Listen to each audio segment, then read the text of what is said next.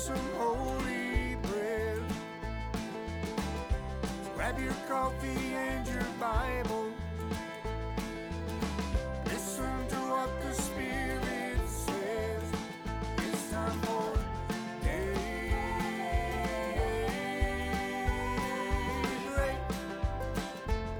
Daybreak.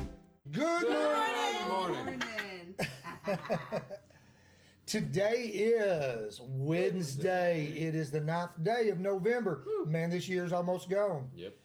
And this is Daybreak Live. Live, not Memorex. Brought to you by Church Without Walls. What? No. Yeah. I mean, And yes. And the Nesbits. I mean, yeah. And Josh. No, and yes, it's the same. So yesterday morning, Miss Lisa wanted a song. She wanted us to sing a song for you, Lord. So we're going to sing a song for you, Lord. I want to sing a song for you, Lord. Lord, for you, I want to sing a song.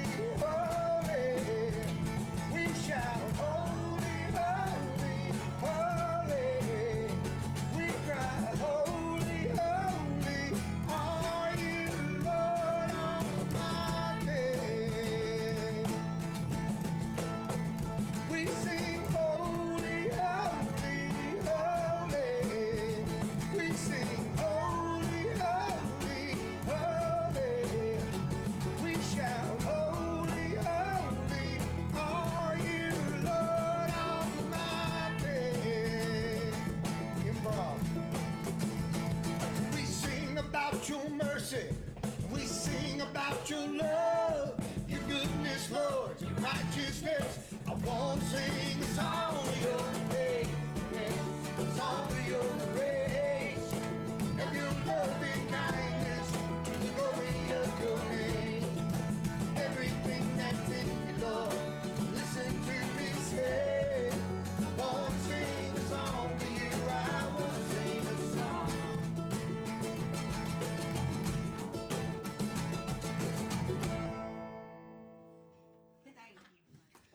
you. You are so welcome, my darling. So he I learned that. still wanted that. oh, Wait, was it? I sing about the mercy. I sing about your love. Was that the improv thing? That's the improv. I was like, but I was waiting for it.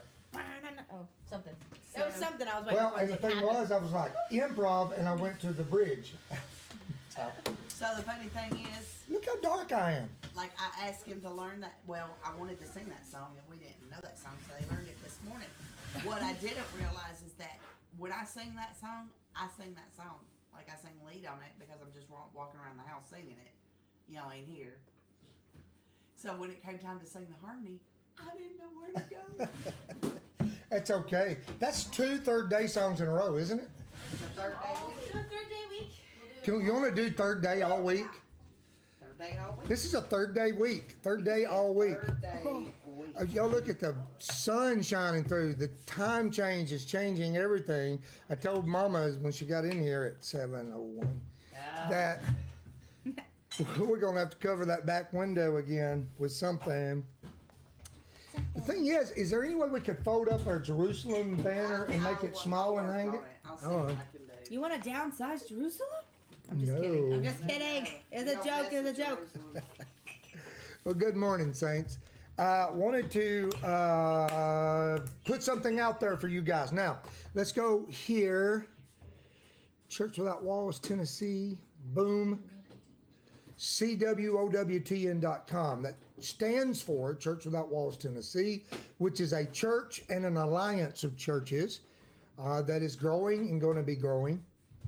Uh, it is a vision that we have uh, to bring true believers together, tear down spiritual walls between churches, tear, tear down uh, all these crazy things that's kept all the Christians separated. But anyway, and go out into the community and have church as well. That being said, though, we do have branches in other parts of the world. And so there's an orphanage that's part of our ministry that we support in Haiti, of course.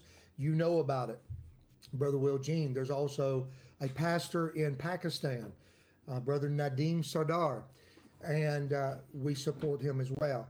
As Thanksgiving and Christmas is coming up, uh, I have it upon my heart. At this moment, Pastor Nadim is a poor pastor, and him and his wife have to walk uh, everywhere that they do ministry.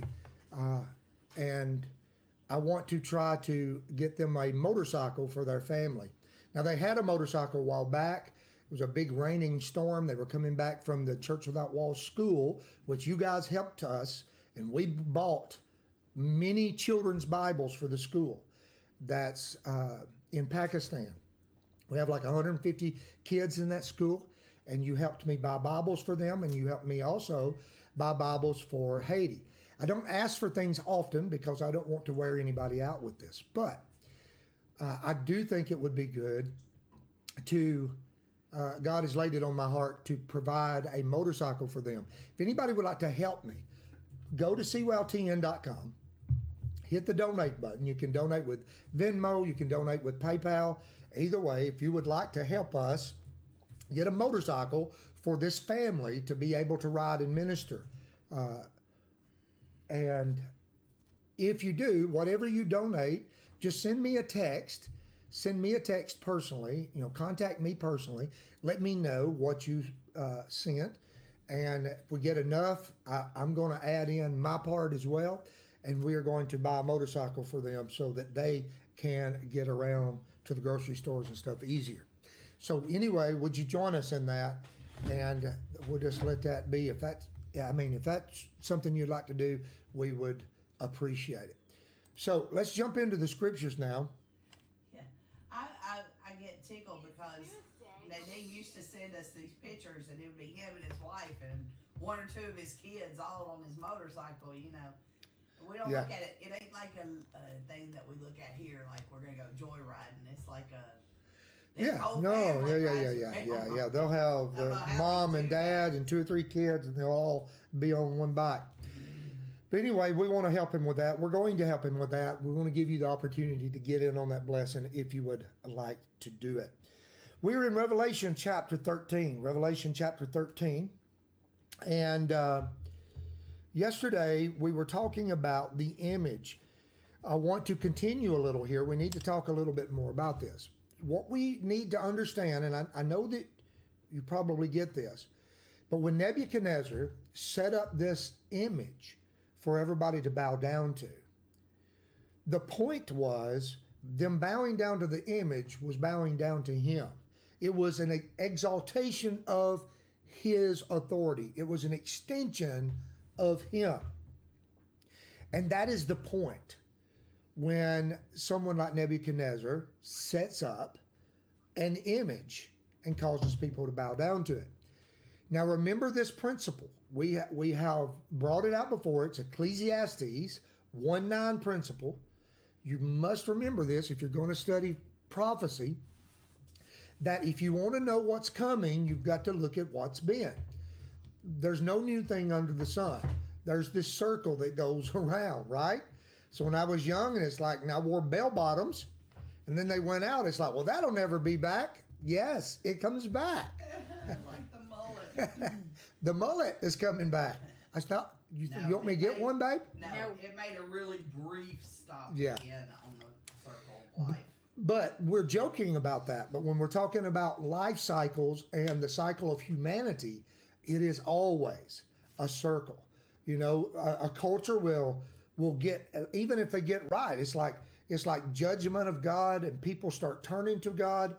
People turn to God, and they they they have a moral uh, uh, culture for a period of time. God showers that morality with blessings, and as the blessings flow, the people get fat. And I'm, I'm talking about spiritually speaking, they get fat and lazy again, and before long, they start turning back towards the evil. Uh, that's why books today are written like The Return of the Gods by Jonathan Cahn. People are turning back to the paganism. They're turning away from. We live in a post Christian era, right? But the Ecclesiastes 1 9 principle me it says everything comes back around. Now, what happens as technology changes, it may look a little different, but the spirit is the same. The spirit is the same. So let's go back and look at what we're reading about. We, we want to have a firm foundation. It's the Tower of Babel again. Okay. Let's go to Genesis chapter uh, 1, I mean, chapter 11. It says, Now the whole earth had one language and one speech. And it came to pass as they journeyed from the east that they found a plain in the land of Shinar, and they dwelt there. Then they said to one another, Come, let us make bricks, bake them through thoroughly.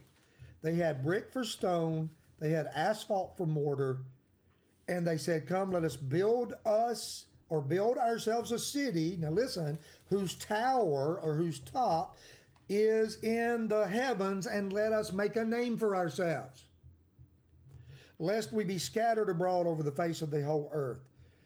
Now this angers the Lord, and he says, But the Lord came down to see the city and the tower which the sons of men built. And the Lord said, Indeed, the people are one and all have become one language. And this is what they begin to do. Now, nothing they have proposed to do, now listen, this is important, will be withheld from them.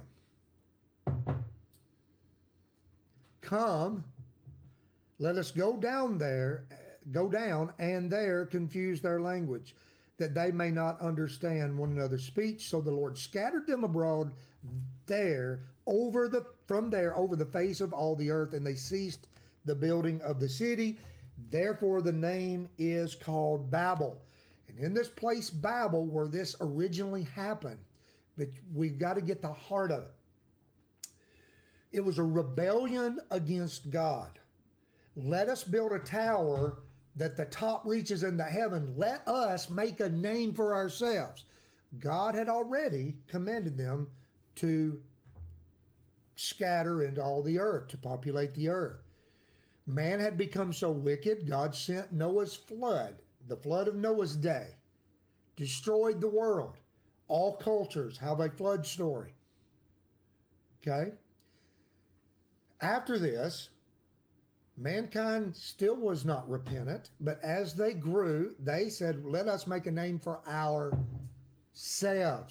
Now, God had already promised the rainbow, the bow in the cloud, is the sign of the covenant that God has made, that He will never again destroy the earth with the waters of a flood. Never again. Not the whole earth, not like He did then. He's reserved destruction. The scriptures teach us that destruction will come one more time, and it will be by fire. But it was not time for the destruction yet, and yet God had said, I've already promised I'm not going to destroy them now. I'm never again going to destroy every living thing like I've done. That's my promise. So now he sees mankind building, they're all one language, they're all one speech, and they're lifting themselves up against God and saying, Let us make a name for ourselves. The point is the elevation of mankind, the superiority of mankind, the godness of mankind. We want to make a name for ourselves in the heaven. Now, extra biblical books, his history books, when you read this in history books, say the history of the Jews that's written by Josephus, Josephus explained to us, but now remember, we're talking about is ain't a holy book; it's a history book. But in the history book, uh, Josephus says that the people said, "Let's build this tower, lest God decides to destroy us again." In other words, it was a direct affront unto God.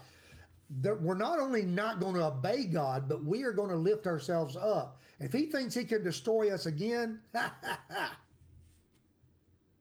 and they build what's called, you know it as, the Tower of Babel. But the Tower of Babel becomes a symbol. So what does God do? God promises already. It's like he, he God's like, okay. So what are we going to do? And he looks for his counsel. There's a council in heaven that God talks with. Let us go down there and confound their language. So God comes down and divides the languages. And man, he did a good job. Can I get an amen? It is hard when you're in another country and you don't speak the language to communicate. So what happened is God divided the languages, and then by doing that, they had to obey God and scatter into all the earth and populate the earth. And they left off the building of the Tower of Babel. They stopped it. Now that's what's important. God put an end to this the the lifting up of mankind. But it's still in the heart of mankind. And therefore, Babel later becomes Babylon. A city is in this area. But it's you, you've got to see the connections. It is man's lifting himself above God. We don't want you. We don't want you. There are scientists, I've listened to, last year I was listening to scientists who said, I am God. We are God. It's it's crazy the things that are happening. Okay, but this division now, there's always been this desire to bring back the unity, bring back the unity, bring back the people, right? So what we see in at the very end in the book of Revelation is the final attempt. It is the resurrection of Babel spiritually speaking, which is the re- resurrection of Babylon. The clearest picture of Babylon and the heart behind it comes with Nebuchadnezzar. It's in this same area, right? Now, and then Nebuchadnezzar makes this image. And remember, this image is a projection of who he is, his authority, and what it is is man wants to be God. Now, if you remember last Friday, I think it was we looked in Second Thessalonians chapter 2. And it says, That man of sin, until that man of sin is revealed, who opposeth and exalts himself above all that is called God or that is worshiped, so that he, as God, sits in the temple of God, claiming himself to be God. So that's what's happening in the book of Revelation. That's what's coming together in the book of Revelation. That's why we're later, it, some of you guys already know these scriptures and your mind is always running around Revelation. That's why later you, we read, and he hated the whore. The ten hate the whore and they burn her with fire. So the the religious system that brings that brings the world government together it's got to ride on the back, right? It's got to. It has to. It, this beast cannot come up without the great whore because the great whore represents all the all the religions coming together false religions a harlot sells herself is not faithful to one that's the difference and so religions as they are not faithful to one okay become a whore, it causes the beast to rise to power. Now, let's go to Deuteronomy chapter 6. Deuteronomy chapter 6. And then we'll go to Revelation chapter 13. Some of you probably read this, but let's start with verse 4. It says, Hear, O Israel, Deuteronomy 6 4. Hear, O Israel, the Lord our God The Lord is one. You shall love the Lord your God with all your heart, with all your soul, with all your strength. And these words which I command you today shall be in your heart. You shall teach them diligently to your children. You shall talk of them when you sit in the house, when you walk by the way, when you lie down, when you rise up. That's pretty much consistently. One of our biggest failures in our day, guys, listen, I, I'm saying this out of love. People are like, what's going on? What's happening? What why is it so bad? Look, I read you statistics that it ain't good, right? But God's people are supposed to teach God's way to their children when they're going to bed, when they get up in the morning, as they walk throughout the day, when they go and work in the fields. They're continually, we're supposed to be teaching our children. If you relegate that, and I relegate that, and we leave that to going to church on Sunday and listening to a 30 minute sermon, and then all through the week, they're on phones and watching movies in Hollywood, children are not going to know what God says. God said, teach your children about me continually. When you're when you're in your living room, when you're on your porch, when you're going down the road, teach your children about my ways and my statutes. So anyway, that's just a side note. But then verse 8 says, You shall bind them as signs on your hand, and they shall be as frontlets between your eyes, and you shall write them on the doorpost of your house and on your gates. And there's symbols for this. People do symbols for this uh, uh, at their doorway and things like that. Later, it would become, uh, in the days of Jesus, people had what was called phylacteries, and they would have little bitty portions of scripture on their hand, right? Or they would take and they would tie it to their head. Now, I'm not saying anything like that is wrong, and I'm not dismissing it or saying anything bad about it.